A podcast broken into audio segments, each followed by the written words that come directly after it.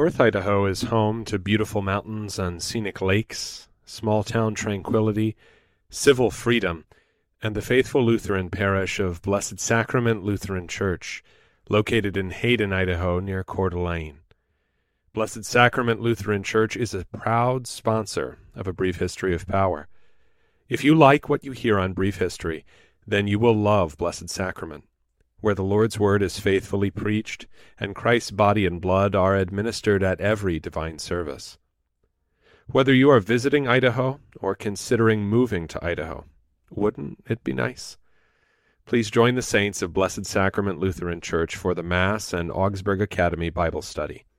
Directions, service times, and much more information about this confessional liturgical parish may be found at blessedsacramentlutheranchurch.com. Blessed Sacrament Lutheran Church, historic Christian orthodoxy, the evangelical Lutheran faith in the beautiful inland Northwest.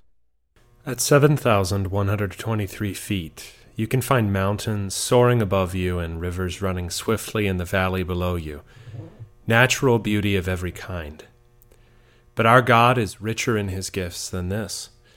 At 7,123 feet in Pagosa Springs, Colorado, you can also find God's Word preached purely and His sacraments given out for your salvation at Our Savior Lutheran Church and School.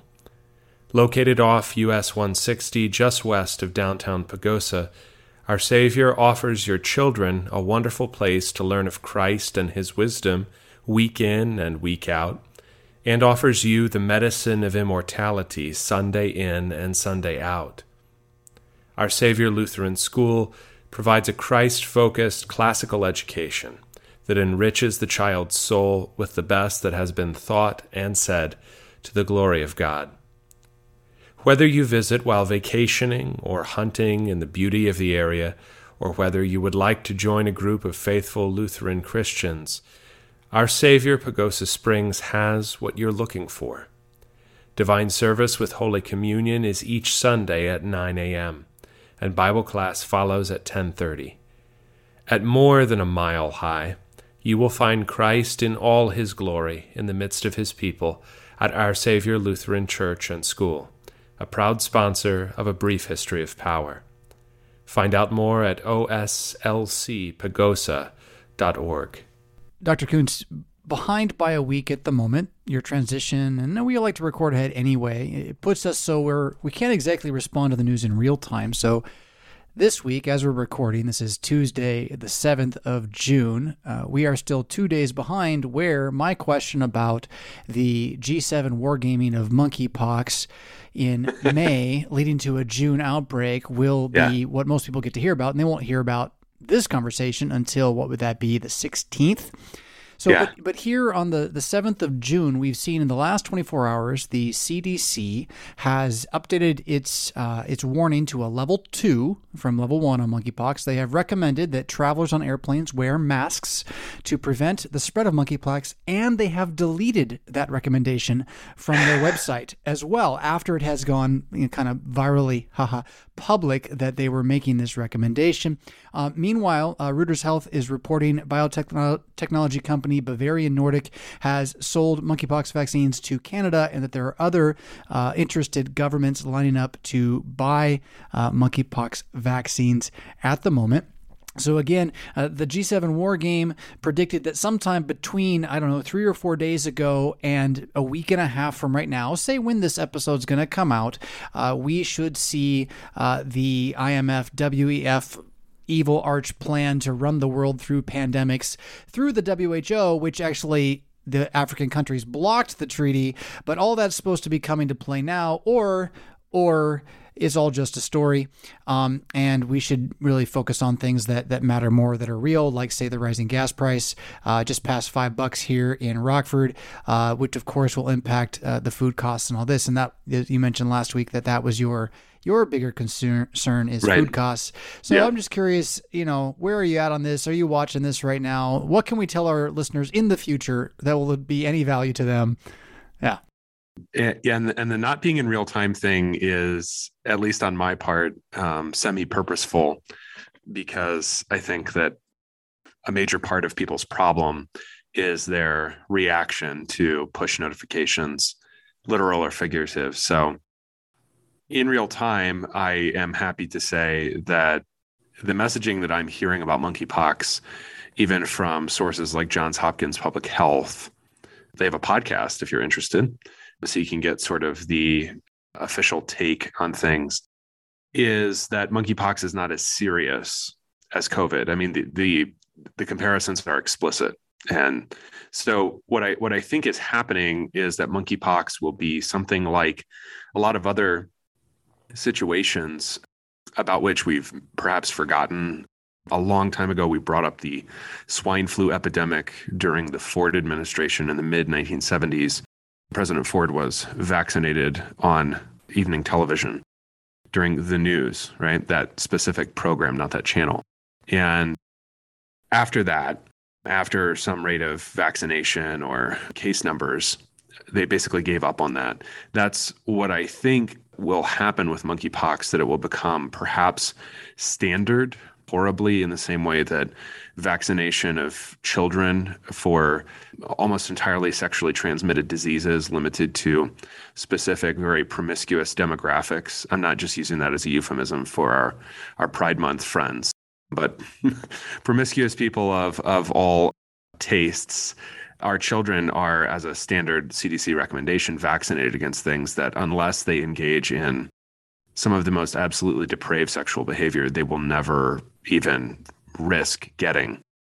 Monkeypox, I think, will become something like that, in that its origin is exotic and due almost entirely to extremely risky behavior. And it, it cannot be aerosolized the way COVID can. So that's a problem that we talked about last week, where it's simply harder to push this. Um, that doesn't mean it's impossible. It just means I think it's relatively unlikely, and that it's far likelier that you would take one of the three vaccines which could pertain to monkeypox. Two of them, monkeypox is just related to smallpox. It's mm-hmm. a, yeah. So you could take two of those that are for smallpox. There is one that has been developed specifically for monkeypox. And that's probably what Canada is stocking up on. And then administer that to whomever, right? So the, I think the sales machine, the pharmaceutical sales machine is fine. And as some of the listeners know, since 1986, if your child is vaccinated and is injured by a vaccine, the pharmaceutical company is not liable. That's also not coincidentally the time when the number of childhood vaccinations increased insanely. So I, I, I don't I don't see it needing to be a new epidemic of any kind for anyone's purposes, particularly. We're also coming up on summer when crime spikes. And it seems that the political messaging is going to surround reducing what are called gun deaths, right? Kind of generically, never specifying who's shooting which guns under what legal structure or with, illegal with the exception structure. if it's a young white male who's been groomed by the FBI to do it for them. Yeah, yeah, yeah, yeah, That that does happen. Or we'll take a Hispanic shooter if we need to. He can be he can be lightened up on mm-hmm. CNN for mm-hmm. his photo. So I, I just I don't see monkeypox. Monkeypox is not the immediate concern. I think either for the listeners or needs to be that that gas and food are, and because of gas, food needs to be, or because of diesel more specifically, mm-hmm. yeah, food needs to be, yeah. So, what about violent events, though, in terms of uh, gun related violence? They, they are, yeah. I mean, I feel like it's been a lot. And, you know, I, am not going to be your anti Second Amendment guy here eh, at yeah. all. I'm not going to blame the gun. I think there's been, uh, I saw a video uh, two days ago of a woman getting hit with a car by some crazy guy in, in England. Uh, you, that happened in Wisconsin uh, last Christmas. So right. anything can be used for violence by those who want to do violence. But there has been a lot of shooting going on. It's like it's the Wild right. West in our cities right now. It's really yeah. something. Yeah. So this, I maybe this lens that I'm going to present here will be helpful to the listeners. You have two periods in American history, relatively recent history, where violent crime, including shootings of all kinds, also shootings being a bigger category than homicides, right? And and shootings not necessarily being mass shootings because plenty of people get shot and are wounded and survive and are actually fine. also little known part of American criminology, I suppose. Those two periods are the early 1990s nationwide, and then the early 2000s, especially in New York City. And the difference there is that gun violence is treated in both cases. This is where you get the, the famous Bill Clinton saying about super predators young black men on the streets of our cities are super predators. Okay, that's that's something that they've had to sort of live down. But in 1993, that was just standard standard rhetoric in both parties. Joe Biden was saying a lot of the same stuff 20 years after he was against busing, you know, to integrate public schools. So there's that. And then there's the early 2000s in New York when they adopt this basically, we're going to prosecute antisocial behavior. And crucially for gun violence, we're going to do stop and frisk.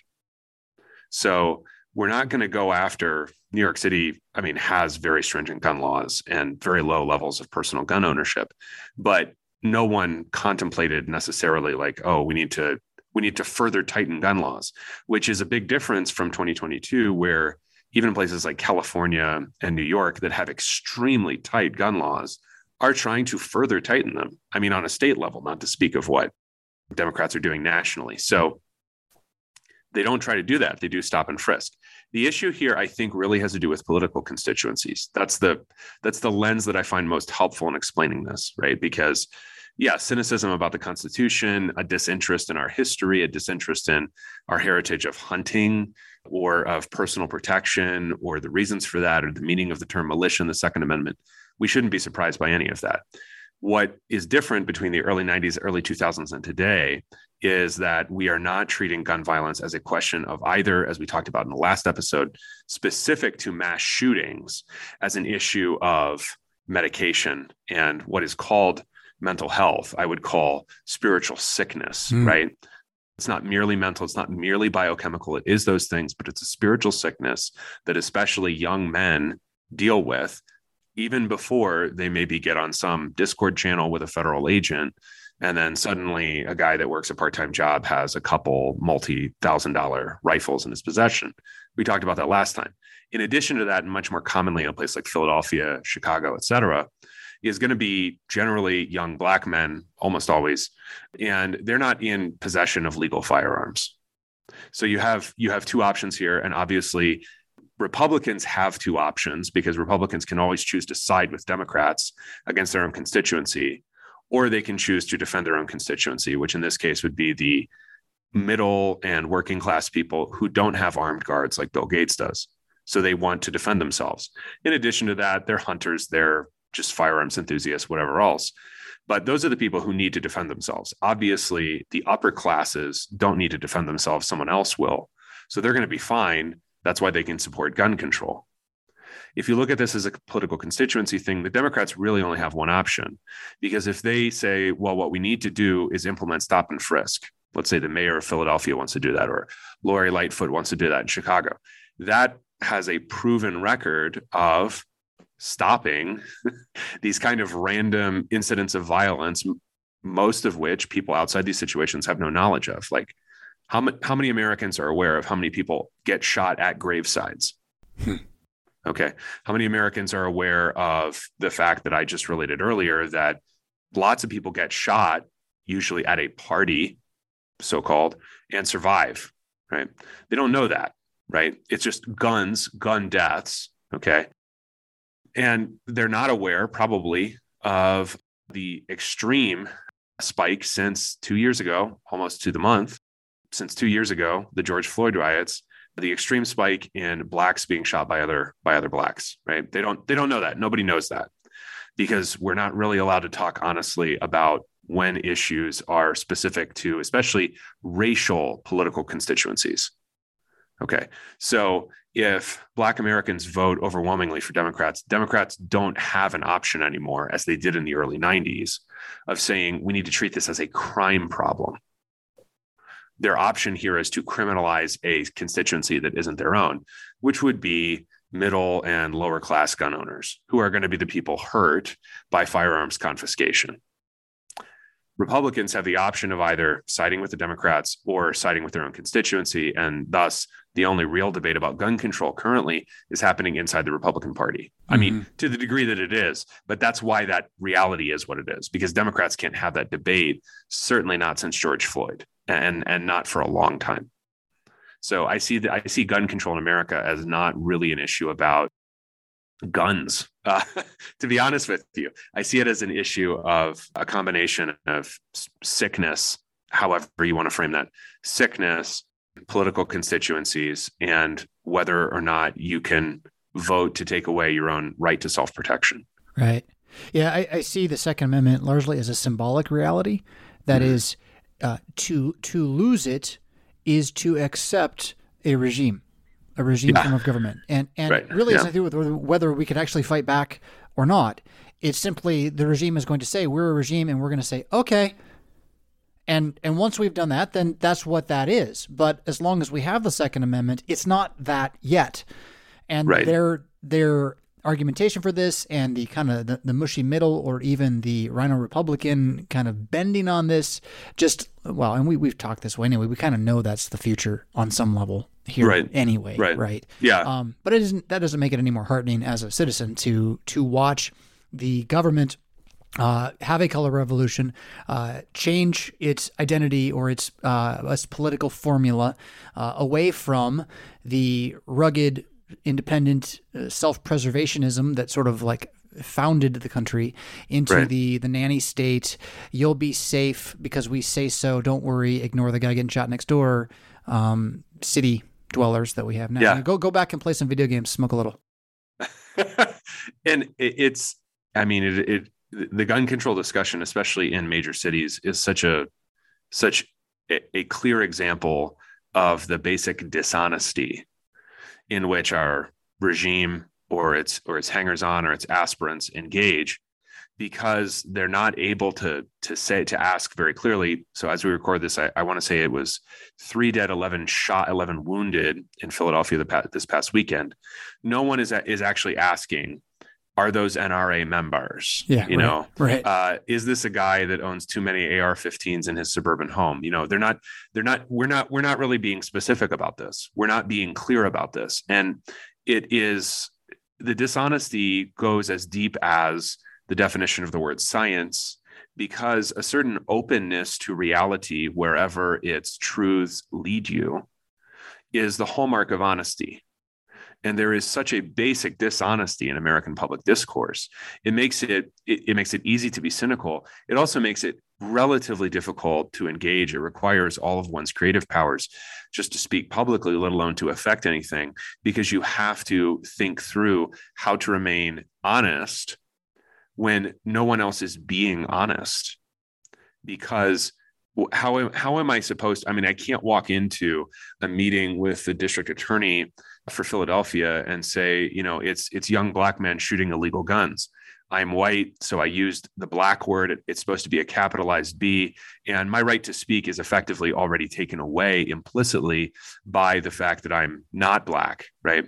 So because we for instance, apparently cherish individual rights, including the right to life, as well as the right to self defense in the United States of America. But functionally, what we cherish are the self images of various political constituencies that we're not violent, we're not a problem, we don't have a problem. The problem is the NRA or we cherish the right of certain people to be above criticism, such as Anthony Fauci or Larry Krasner, the DA in Philadelphia, or whoever else, it makes it nearly impossible to say anything that would be honest, that would actually deal with the problem in the way that Manhattan went from being kind of a hellscape in the 1980s to being somewhere that Mike Pence can come visit Times Square with his family from Indiana and eat at an Applebee's okay. Now there's something kitschy about that, but that would be unimaginable in like 1983 in Manhattan. Hmm. And Times Square at the time was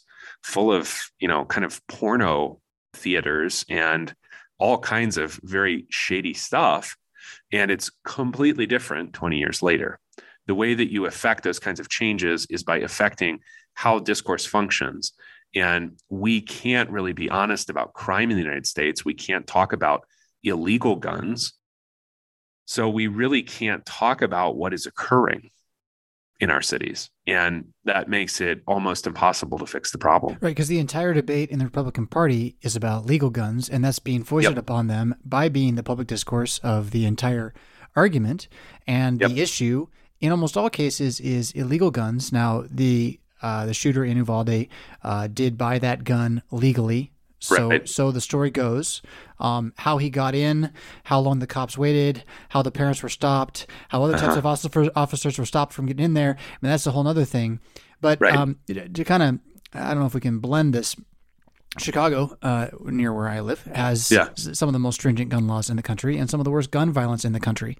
Right. And when, when I mentioned that somewhere recently, uh, the comment was brought up. Well, those guns aren't from inside Chicago; they're being brought in from outside implying like Indiana, like, like it's all yeah. it's all Indiana's fault or something, right? And I'm like, okay, and and then like, uh, hard right, hello immigration, hello border control, hello yeah. complete flooding of the country by people that we're just not tracking. Who knows? Yeah, yeah. And, and, so so we're going to pass a bunch of gun laws to stop you, citizen, from owning a gun. Meanwhile, there's going to be guns, and That's it, again, lawbreakers yeah. are are what we are made to be. It would seem in this current zeitgeist.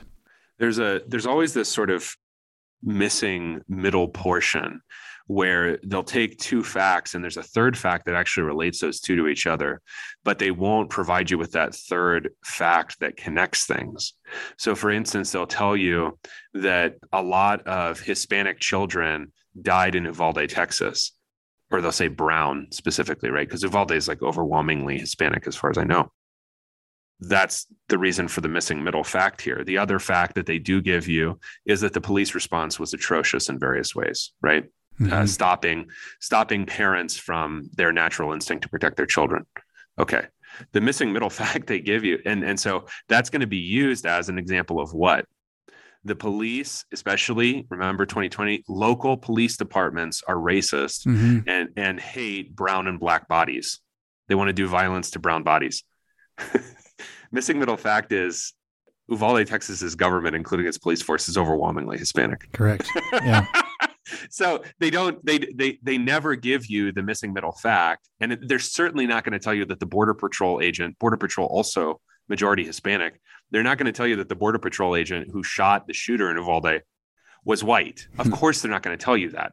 It doesn't really have to do with why he shot the guy. I mean, like he wasn't like, well, I'm white, so I will save you all he shot the guy because he was shooting people, right? But of course, they're not going to tell you that because that would give you a sense that, like, maybe white people aren't evil, or maybe, like, not every problem can be reduced to a racial frame. I don't know. So this this is something you see going on all over the place and this is one of the I think chief methods of dishonesty. It's not so much that they lie blatantly all of the time. They do I think, do that sometimes. What they usually do is there are probably five things you should know, and then you should be able to have enough time away from like screen God to think through how those five things are connected. They're going to give you through screen God just two of those five things over and over and over and over again. So the only connection that your brain can forge is between those two things that they gave you in the way that they told you they were connected. Right. And in the meantime, we haven't even talked about the, the Pride Month and the trans push and and uh, the oh uh, what the Matt Walsh blog releasing of the What Is Woman video. You know, yeah. seventy thousand dollars for every one of these twelve year old girls that wants to have the surgeries. You know, yeah. and, and the kind of financial incentive that is going on behind big pharma and all of this. Um, there's a lot to be distracted with right now while, as you point out, uh, the gas prices continue to rise. This is something that the administration looks like they are really a fan of, even though they keep saying they're not. It's it's right. really hard to to uh, line up their words with their actions. So again, we're back to that basic dishonesty thing. Uh, we're not at a place where the food is off the shelves yet, or, or completely uh, insurmountable, and we may not get to a place where the the stores are are entirely empty. Although yeah. there was another uh, processing plant that I heard about burning down again this week. It's just like, well, this is, you know, I, I, I that's really something. It really, yeah. it really is. You know, I, I retweeted one of these at some point. It was a little while back, and someone comes back, and this is just a normal person. I don't think it was a trope. Like, you really believe there's people doing this on purpose? I'm like, I don't care if they're doing it on purpose or not. This is stunning. It is just stunning how consistent this is uh, t- to the level of you, you, would almost think that there's some sort of uh, well never mind i'm not going to say that uh, it, it is too easy to draw a conspiracy theory from the facts you're just a student of the conspiracies jonathan you're not a conspiracy theorist yes well I, I, what what i am is a strategic board game player and I know when I'm being maneuvered into a bad position. yeah, you all your all your guys are being backed into the Kamchatka Peninsula. It, you know, it's getting rough. It's getting rough, and and yeah. So, all right, uh, can we segue from this into world population? Oh yeah, yeah, especially here? from burning food processing. Well, plants. so, sure. I mean, I guess there's one more piece I haven't mentioned sure. that continues to be a sub theme in the news that I follow, which is never mainstream, and so it's really hard to point people to this. But the ongoing vaccine injury reality, the number of heart attacks amongst the 40 to 60 year old uh, uh, contingent demographic right now, including fairly famous people, usually not the most famous, but but some of them. Sports players specifically, you know, people who are running marathons and dropping dead at the finish line. Uh, you know, it, the uh, number of children with the hepatitis thing that's coming up now for Yeah. them. Uh, Right. And then while they, they continue to push third and fourth and fifth vaccine shots for the for the COVID, there's people that are still off on that right there.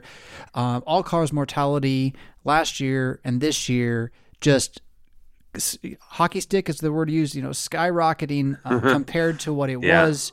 Yeah. And you know, meanwhile, uh, economy, lack of good workers, lack of jobs, uh, or, or lack of those to fill the jobs. I should say. There's jobs. People. There's hi- there's for hire sale. There's for hire signs all over Rockford. You can get a everywhere. job. Yeah, yeah. everywhere. Um, but there are not there are not people. So I was concerned about demographics. I don't know, ten years ago, I think I gave a talk at the at the LCMSU event, uh, based upon a, a movie, a documentary I watched called "The Demographic Bomb," which pointed out that the, the replacement rates of Western civilization are effectively underwater, and that by 2050 we're going to be in a, a sort of free fall that will be unable to be recovered from because you can't go back and like have more kids and you can only have kids at a certain pace. So Right. once you hit the peak and drop again, like you've got 100 years, 150 years Yep. where you're going to keep free falling and at that point the the the rats that we need to run in the wheels to turn the gears of civilization, they're not going to be enough rats, and it's really going to start coming down. So it, it looks like we're just starting that game early and like Right. taking ourselves out for the fun of it. So again, you know, backed into where'd you say I was backed into in the in the global? Was that Risk? I don't know what game you were referring to. Kamchatka Peninsula. Yeah, that's risk. That's Risk. Yeah, That's that's one of the few I know. So just take South America, man, and go from there. that wouldn't be so bad. The demographic free fall thing is unprecedented in the past three centuries. Certainly for, eh, let's say, industrialized societies, so the West, but also a place like Japan, to some degree, China, maybe India, Brazil. It reverses what has been the general trend since roughly the middle of the 17th century, which is an enormous increase by everyone's estimates from whatever baseline you thought humanity was at in, say, 1650. That we are, especially in the wealthiest countries, which historically had, relatively speaking, for the past 200 years, relatively speaking, low, but let's say sustainable birth rates. So France's birth rate has been pretty low since about the middle of the 19th century. There are all kinds of speculations about that and, and thoughts about the reasons for that. France has been markedly low among Western countries for a long time. Nonetheless, their population has continued to expand. So the idea that populations are just dropping rapidly is unusual. One instance of this that I have discussed on the show, but I, I can't, you know, do a whole show about this because it simply is not really understood, is the enormous drop between the estimated slave population of the American South before the Civil War and then the black population, both in the South and in the North, that is throughout the United States after the war. Just enormous numbers of people, as it were, missing. What happened to them? How did they die? Nobody knows. Similar situations, I think, are occurring to all racial demographics in the United States at this point. There are population increases in, say, you know, the number of Congolese coming over the Mexican border, but nobody else is increasing all that much. Causes of death appear to vary widely by race and age and, and some other factors, but everyone is doing worse. This is very unusual. this is very strange. And it's not even being hidden statistically, right? You referred to excess deaths, right? That's a that's a statistically specific measurement of what's going on now compared to a general average. So insurance companies can only hide so much and they're not trying to hide it. What is being hidden is any sense of causation. So even where some specific outcropping is happening, I I see different, let's say, public facing medical and scientific authorities noticing that children are dying of hepatitis, but they they're presenting the options as does this have some cause, i.e., maybe it has to do with blood diseases and blood clots or mm, climate change. Yeah, climate change. Yeah, they're climate they're climate sufferers, I guess. Or is this just something that we're only now noticing? Yeah, yeah, probably. Because growing up, I mean, we all knew like, you know, 14 kids that died of hepatitis, right? I mean, that's just like something that happens in America. So, what again, that's an example of they're going to give you two facts and they're not going to give you the other three. So, you kind of have to find the three for yourself. So, if you can, right? So, what I, I think that what is really unusual about right now, among many other things, is the obvious medical suffering that people are going through. Anecdotally, we find a lot of this connected to vaccination, but obviously, officially, we're not going to find that.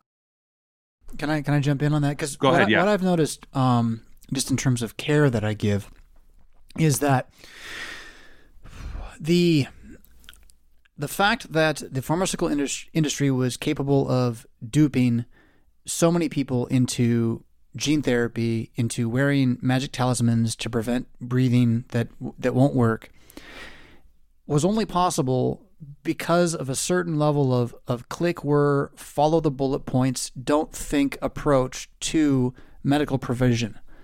And so what what I'm seeing then now is that most people who are going in for anything yeah. are just getting very poor care because everyone's like a C student or worse. It, nobody really knows what they're doing, and they were just glad to graduate and go get their job now. And so they are no longer pursuing a understanding of the medical science. Uh, they are pursuing an application of the information that they memorized. Yeah. Yeah. And the result of this, when it combines with the decrease in pe- like the people who quit because they wouldn't get inoculated, were the people who cared. They're people who read, right? And so right. now you got a decrease in those who are the high high performers the whole system is just uh, g- getting worse. So people that are going in for uh, what used to be routine things are just not getting care. It's not yes. even getting taken care yes. of at all. Yes. Yes. Yeah.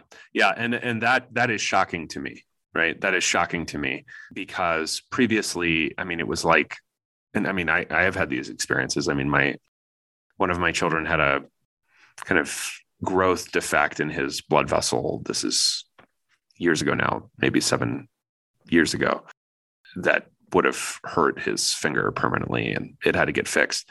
And everyone we talked to and everyone we dealt with was wonderful and extremely capable and loving and and took time with us and everything. And you know, the surgeon prayed with us. He was so happy we were Christians, all this kind of thing.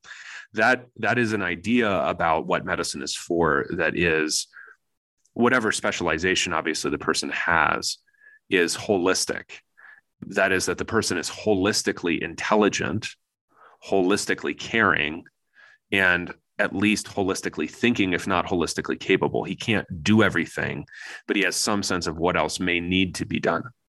Right. So he's not just going to work on you as sort of a biochemical playground. He's also going to treat you like you're a person. This surgeon treated us like we we were we had souls, we were Christians. And that is a loss that especially people like Ray Peat have been talking about in science broadly and medicine specifically for a long time is the capacity to think holistically and therefore to especially when you're dealing with a human being to realize that there's a lot more going on than you understand and that therefore all of your powers have to be called to the front right to help this person to deal with his problems to treat him as best you possibly can to do no harm but also to do him good and if that's not done, if the person is more like a technician, right? And so, I mean, horror stories just from, you know, very close family involve, you know, I have cancer, but I'm in this ward at this really prestigious place where my cancer is supposed to be fixed basically automatically by virtue of the prestige and the Ivy League medical school degrees of the doctors. But they are so busy and so distant that they talk to you for two minutes and then literally run away from you mm-hmm. in order to see another patient because they're getting paid based on how many people they consult that day. So this is this is a kind of a collapse that maybe was was long in coming maybe has something to do with how we educate people to care for others or or we fail to but also has to do yeah with a with what kind of human quality is actually attracted to that profession to that job whatever. And when and if that's lacking, then that human being, I mean, even on even on a simply chemical level, you know, he he might actually be harmed long term by the stress of this that will cause all kinds of disruption in his body and his spirit even if this specific problem is going to be taken care of maybe through this procedure that we're going to go through with. But even those procedures i think i've seen this I, what i what i think you're seeing too even those proce- things are just not working the way mm-hmm. they yeah. the way they did i mean that's just i mean just kind of basic stuff is not happening the right way big mistakes are being made yeah yeah it's like we're all getting dumber and you know we've talked about the smart device problem before and i don't want to uh, correlation is not causation and i think things are complex enough that not anything is caused by one thing mm-hmm. But I do think that the amount of life that people want to spend on the screen has got to play a role in our capacity to high function in high stress environments that require holistic thinking. Yeah. Uh, especially then if you're also at the same time believing the myth that having these tools can make you do more and more than you could have done, say, with paper and pencil. And so you're trying to overload, overclock your productivity as a doctor while trying to read while scrolling Twitter, while seeing more patients, while also listening to the big pharma pitches, which are going to be more winsome now because you yeah. do need that vacation down in the Bahamas paid for somehow. And so it all just becomes, um, uh, well, uh, barbaric. Barbaric. And it, one of the things that, that I, I don't know, this, this, I, am going to have trouble getting this one out, but like, yeah. I've read through Kings and Chronicles a couple of times in the last year, trying to learn the lore. I, I really, mm-hmm. I think I've said this before that I ashamed myself over realizing I knew more about, you know, uh, Dol Guldur than I do about uh, Ahijah, right? And it's kind of like, well, Jonathan, maybe you should work on this. Um, but you know, it, it, while doing that and, and focusing on Proverbs, it really kind of opened my thinking into this idea of generational rise and fall in faith the collapse of a civilization. You can watch in a 40 year period the same group of people go from being very faithful to very unfaithful. And the natural result of that going from being very i don't want to say successful as in winning but very uh, stable um, uh, very uh, what is here will remain to your enemies are now just completely able to triumph over you yeah. And then trying to apply this to the baby boom generation as a two generations worth of life, really. Uh, the the amount of time that this this group has lived, and thinking about what they would have put up with in the 60s or 70s, even though there was a lot of crazy stuff going on, the people who are today in their 70s and 80s, what their thoughts would have been, what they would have said was crazy, what they would have thought and done, versus now, and again coming out of this is just how mm-hmm. ridiculously mm-hmm. malleable the human is that we yeah. don't we don't even realize how quick as a group our soul can change from one type of uh, expectation, uh, Right. worldview, Yeah. climate, and I don't mean you know world climate. I mean our our spiritual climate to another, uh, and then that has caused me to then really s- second guess and ask for myself. I mean, I'm I'm just barely forty, like. I got another 40, 50 years, maybe. I mean, God willing, whatever. But like, if I have another 40 years, like, there is no guaranteeing I believe today what I believed today then. And th- that's the lesson out of this for me is that if I'm not guarding what I think, then there, there's a good chance I won't think it anymore. And as a Christian, that becomes explicitly important. Yeah, that that automatism about the soul that presumes that if you just go through certain steps, things will be taken care of, is treating human beings as if they are machines. In this case, spiritual machines. And thus, for a long time in the church, we have seen church set up this way that if you just have certain activities or certain information communicated in a prescribed way, that the problem will take care of itself it is a refusal to think about human beings holistically and therefore to understand all the different facets that pertain to individual souls, let alone groups of people, congregations, whatever. When you don't think holistically, you will think mechanistically because in narrowing things down, you will increase your level of control.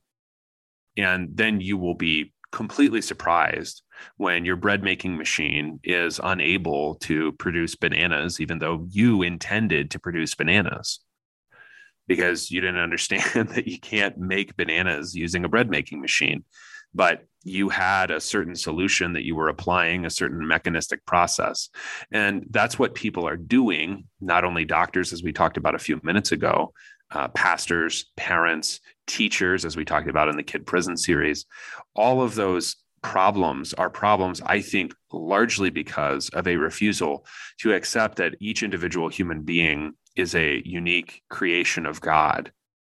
And therefore, there is always about him something that is more mysterious than you can control. If you are being honest, we are not being honest, I think. We are being dishonest, or we are at the very least being stupid, Mhm. incapable of seeing what more is there and therefore really how little we have control over. We also don't design the processes that we use to cure people, either their bodies or their souls, in ways that respect that more, that mysterious element to a human being, that he is body and soul, and that God is nearer to him than his own heart. If we don't respect those things, we will end up creating problems we did not envision. This is why I think not only because of our total fertility rate, but also because of processes that we have created for attracting people, largely attracting, but also retaining people in church, um, among which were massive changes in how we worshiped and how we preached and how we taught or really didn't teach Christianity over the past 50 or 60 years, the, the adult lifetime of the baby boom generation. Because of those things, we have produced a generation successive to them that is less Christian than any other that we've seen before in the United States. So we will have to return to holistic thinking about the body, but also, especially about the soul, if we're going to have a future at all. If we don't, we are going to end up with the same results that the current generation now may be passing from. Passing from control uh, maybe passing from this earth maybe the two things have to come at the same time for them. But once they do we don't want to repeat the same mistakes that have generally been made in almost every facet of our lives by treating people as if they are anything less than the cosmic mysteries and gifts that they are. Yeah. Yeah, and, and again, there we, I think some of that comes from the godlike trust we have given over to the the good people on the other side of the screen. Just from the start, NBC, ABC, like, well, they're Yeah. they're not us, but they're they're good like us, and so they're not going to lie to us. So, um, pushing us back into your your list, though. Uh, Yes, sir. Quigley, you wanted to bring up Quigley today. I want to bring up Quigley because if the listeners haven't picked up a copy of Tragedy and Hope, it's always worth it. There's always something in there you didn't know before. Maybe your interest in the history of Chinese agriculture was a little less than it's been in recent years, and he can renew it for you. But the reason I want to bring him up today is because the things that we're going to be talking about over the next several weeks, combining discussion of farming with discussion of food, because the two things are so deeply related to each other and related to what I see as our biggest upcoming challenge. Quigley doesn't really think about human beings terribly often on an individual or everyday level. And that's fine. That's necessary sometimes. What it causes him to miss, though, is the impact on human culture of that hockey stick reality of there simply being vastly more human beings who are vastly more urbanized after 1650 than before. And in the case of the United States, especially after 1900 than before. And that's really just because when Quigley thinks about human beings, he thinks about them as constituent parts of economic systems, political systems, religious systems. Okay. He doesn't think about them really all that individually, which is also fine. There's just a limitation to that way of thinking. And I'm completely fine with saying that, and we've talked about this before, you and I have, about the role of the great man, in Thomas Carlyle's phrase, in history. I think that it is enormous. From a Christian point of view, it is simply the recognition that Cyrus matters more than any Persian or any Israelite in his lifetime. That's all. And that's why he's called in Isaiah the Lord's anointed, the Lord's Christ, right? At that time and for that place. So great men are important and great, not meaning, you know, a moral evaluation, but a certain magnificence of being, power, authority, charisma, whatever attributes you want to give to somebody or that he possesses. Nonetheless, it is both interesting and also profitable to think about how everyday people live. And our audience is sort of divided between people very interested in great men and people very interested in how everyday people lived and how they thus in this everyday life can live. And that's fine. That's that's pretty much any human group you could possibly talk to or gather. So that's fine. So i want to give a little bit to everybody. Over the next several weeks we're going to be doing a lot more of the everyday life stuff and the reason that I began to think about this was because I noticed that when Quigley talked about the Great Depression, which would be kind of the, one of the next natural place to go in our narrative, the run up to it, and then the Depression itself, he didn't really talk about something that I see lots of people talking about recently, which is how people survived the Great Depression. And I'm I'm very interested in that. We will be looking at that later on in the year through especially the experience of the Okies, who who are called because of their migration out of the Dust Bowl into California, especially the Central Valley of California. Some people are some academics, you know, let's be honest, are calling them climate refugees, right? so it'll be kind of a fun way to look at a lot of things. We've talked about this here. But I see people saying, well, you know, your great grandma or your grandma survived the Great Depression because she knew how to can food or she knew how to do this or or she did that. And that's all true. The question you have to ask yourself is why do you have no idea how to can food? Or why did you have to learn it from a book? Or why did you have to learn how to garden from YouTube videos or whatever? Like where did that all go? And why did that change? So that's that's what we want to do. Quigley doesn't really do that because he's never really doing history from, let's say, from below He's always doing it from the top down, which explains some things, but not everything, and certainly not everything the listeners are interested in.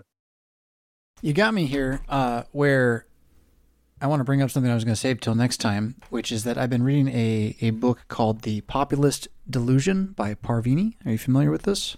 No. Oh, well, he, he brings up some of your favorite names, um, and uh, he is focused on largely, I would call it the neo Machiavellian school of political theory mm-hmm. as a way of understanding uh, the current zeitgeist. Anyway, um, he, uh, and I'm, I'm trying to remember now which chapter which is under Pareto. Yes, under Pareto's thought, the idea that there are foxes and there are lions, and that uh, political discourse exists as, as, a tension between the two, and the foxes tend to be on top because they're the creative thinkers. They're the they're the ones who need to manage, whereas the lions do kind of the managed work.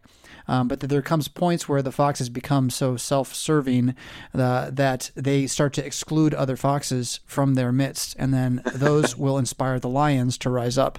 Right. Um, and uh, it just you're you're talking about from below and from above kind of got me thinking about the lions are a little more on the from below, uh, very straightforward. They're going to do what they do, um, whereas the foxes are trying to kind of tinker with and trick and hide from uh, the top. I don't know if are you familiar with any of those names I dropped. Mosca is one of the other names he talks about yeah, quite a bit. Yeah, definitely. Yeah, uh, Mosca, Pareto.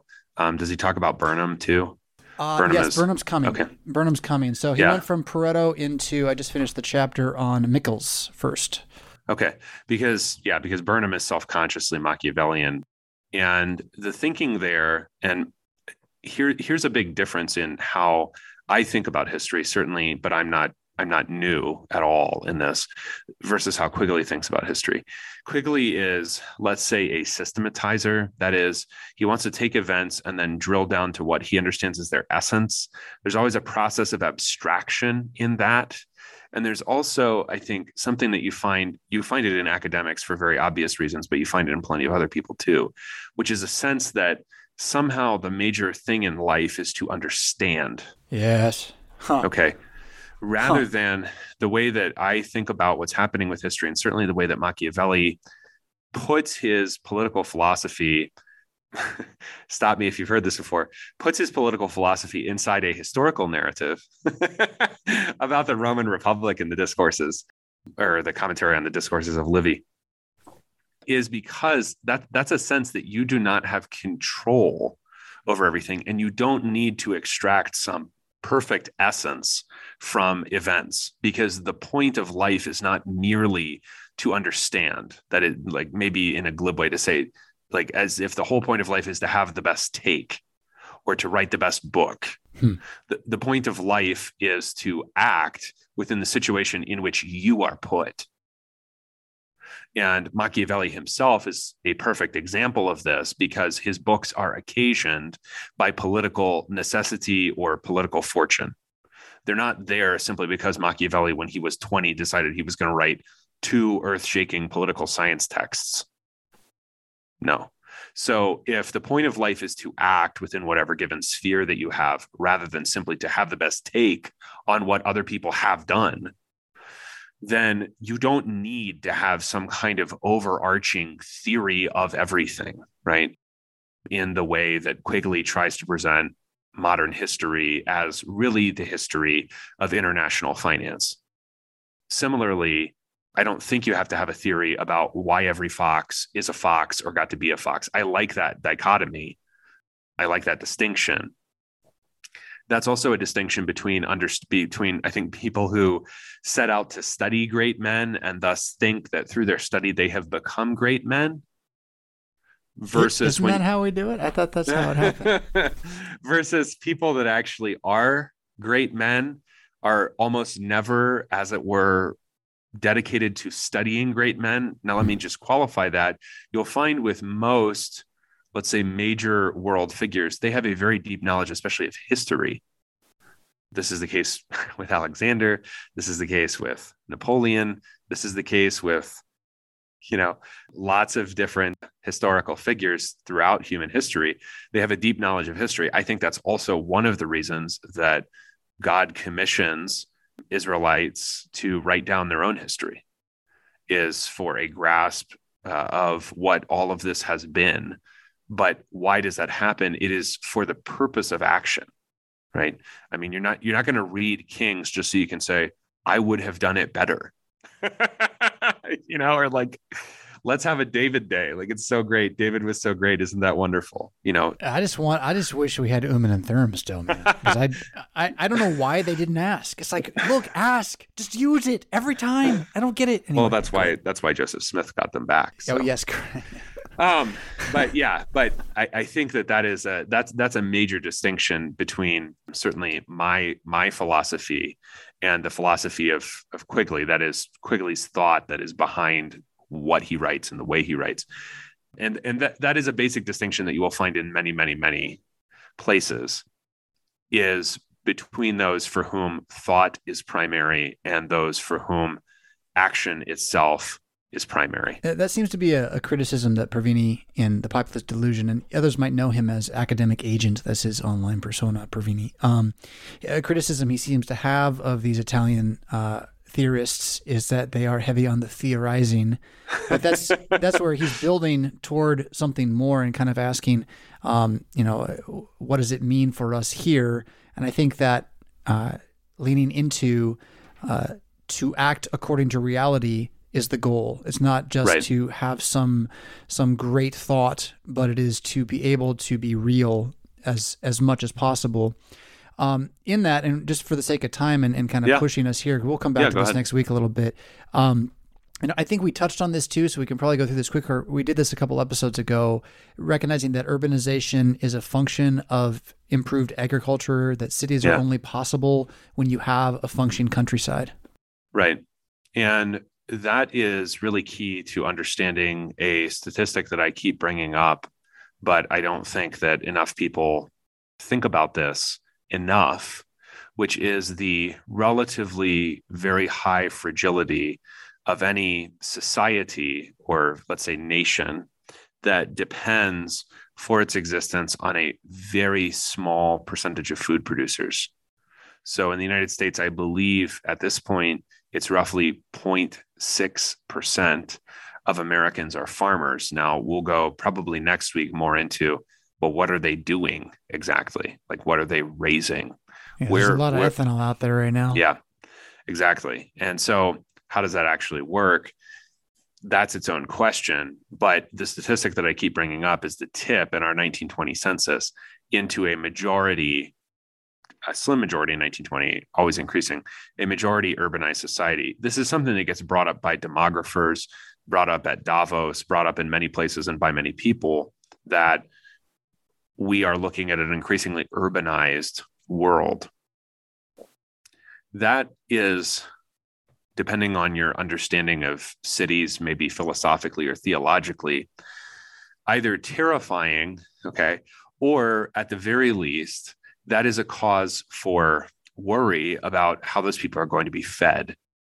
Because if you look at history certainly prior to roughly the middle of the 17th century in the west especially you have very few cities of anything like the scale that we have today with regularity, where, you know, just take all the cities in the United States and Canada that have major professional sports franchises, or take all the cities of similar size, there's going to be a much larger number from China or Japan or whatever, right?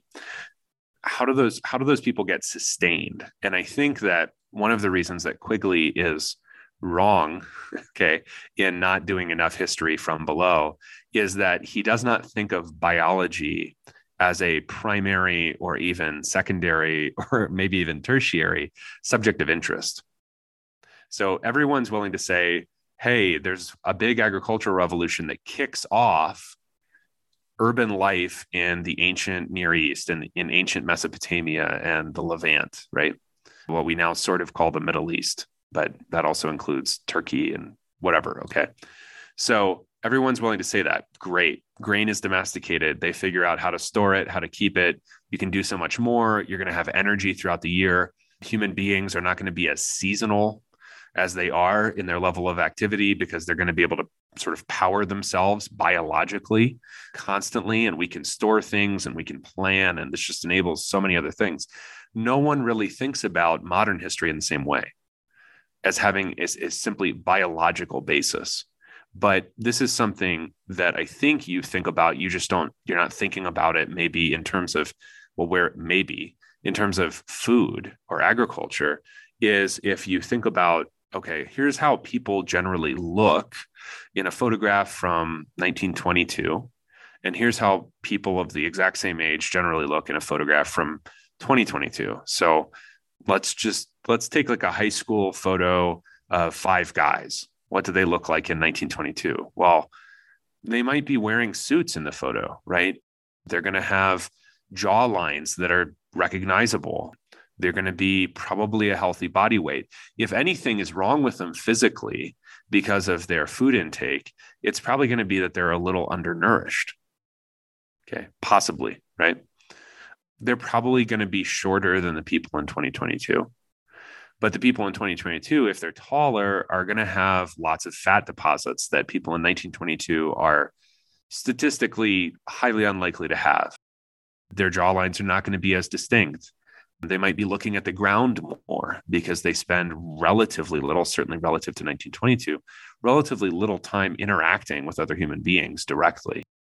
They're going to be wearing much different clothing. It's going to be really kind of unpredictable what clothing they're wearing. And it's going to hang Pajama differently on their bottoms. bodies. Yeah. Yeah. Okay. Yeah. You got me. It's not unpredictable at all. but the, those kinds of comparisons, they're comparisons about maybe how the, how much time do these spend these people spend outside, what kinds of food are they eating, what's in their food. They're also comparisons. They're basically biological comparisons. And when we don't think about human history as having a biological and by extension an agricultural basis, I think that we're really not explaining where things come from or where people come from it's also why it's really easy to hide some of the stuff that we were talking about earlier relative to deaths, excess deaths, medical problems, because people think of those things as kind of private matters. They don't think of them as public questions. Like no no one, maybe, I don't know. I don't read every Blake Masters tweet. Maybe he's doing this.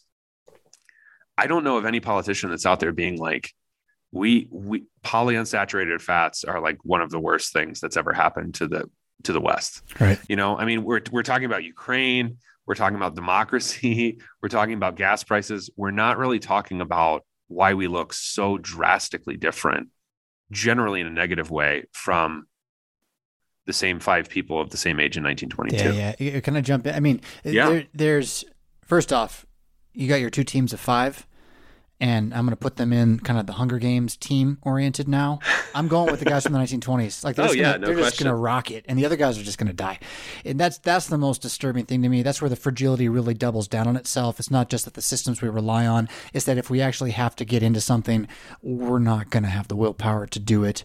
Um, Oh, and I'm gonna. I lost what the other one was. Oh, it had to do with the polyunsaturated. So the, the fat documentary, you can get this on Amazon, or used to be able to. It's it's really a good look at where the push for so-called heart healthy products that are not always that heart healthy came from. And the the factoid that I want to pull out of that was that when the United States government, at the behest of the people, began to question tobacco as a and, and big tobacco as a a danger to public health, a true danger to public health, and that they would need to uh, pass laws to regulate tobacco in some way. You know, moving away from the doctor being like, "Hey, smoke some cigarettes; it's good for you," you know, because he's getting paid by big tobacco to do this. At that time, there were two states that were basically financially run by big tobacco, two states worth of lobbyist dollars. When it comes to General Mills right now, you're looking at the whole friggin' country. Excuse my language. You're looking at the whole country. So we're in Right. a completely different place. And and if you have any idea or any memory, or if you ever read about how hard it was to get any laws passed about tobacco, when it comes to these non-food foods that are passed off as foods, especially for the Right. poor, um, Right. we we- yeah they're they're shilling poison out there is what Yeah. they're doing and you know I, I don't mean to say necessarily that iceberg lettuce is bad for you but it ain't good for you. It weighs nothing. Don't pretend like you put that in your body is good for you. It doesn't do anything. It's empty right? They've tricked you. They've tricked you.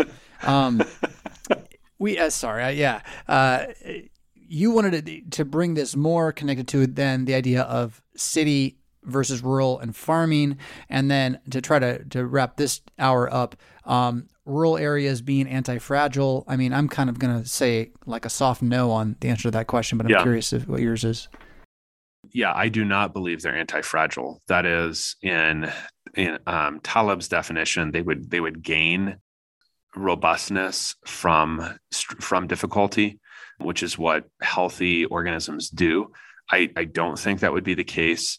That may be the case anywhere with people of any sufficient talent. Good things can come of come out of chaotic cities too. The issue is, I, I do think there is an idealization on the right of rural America that has no relationship to the knowledge of rural America.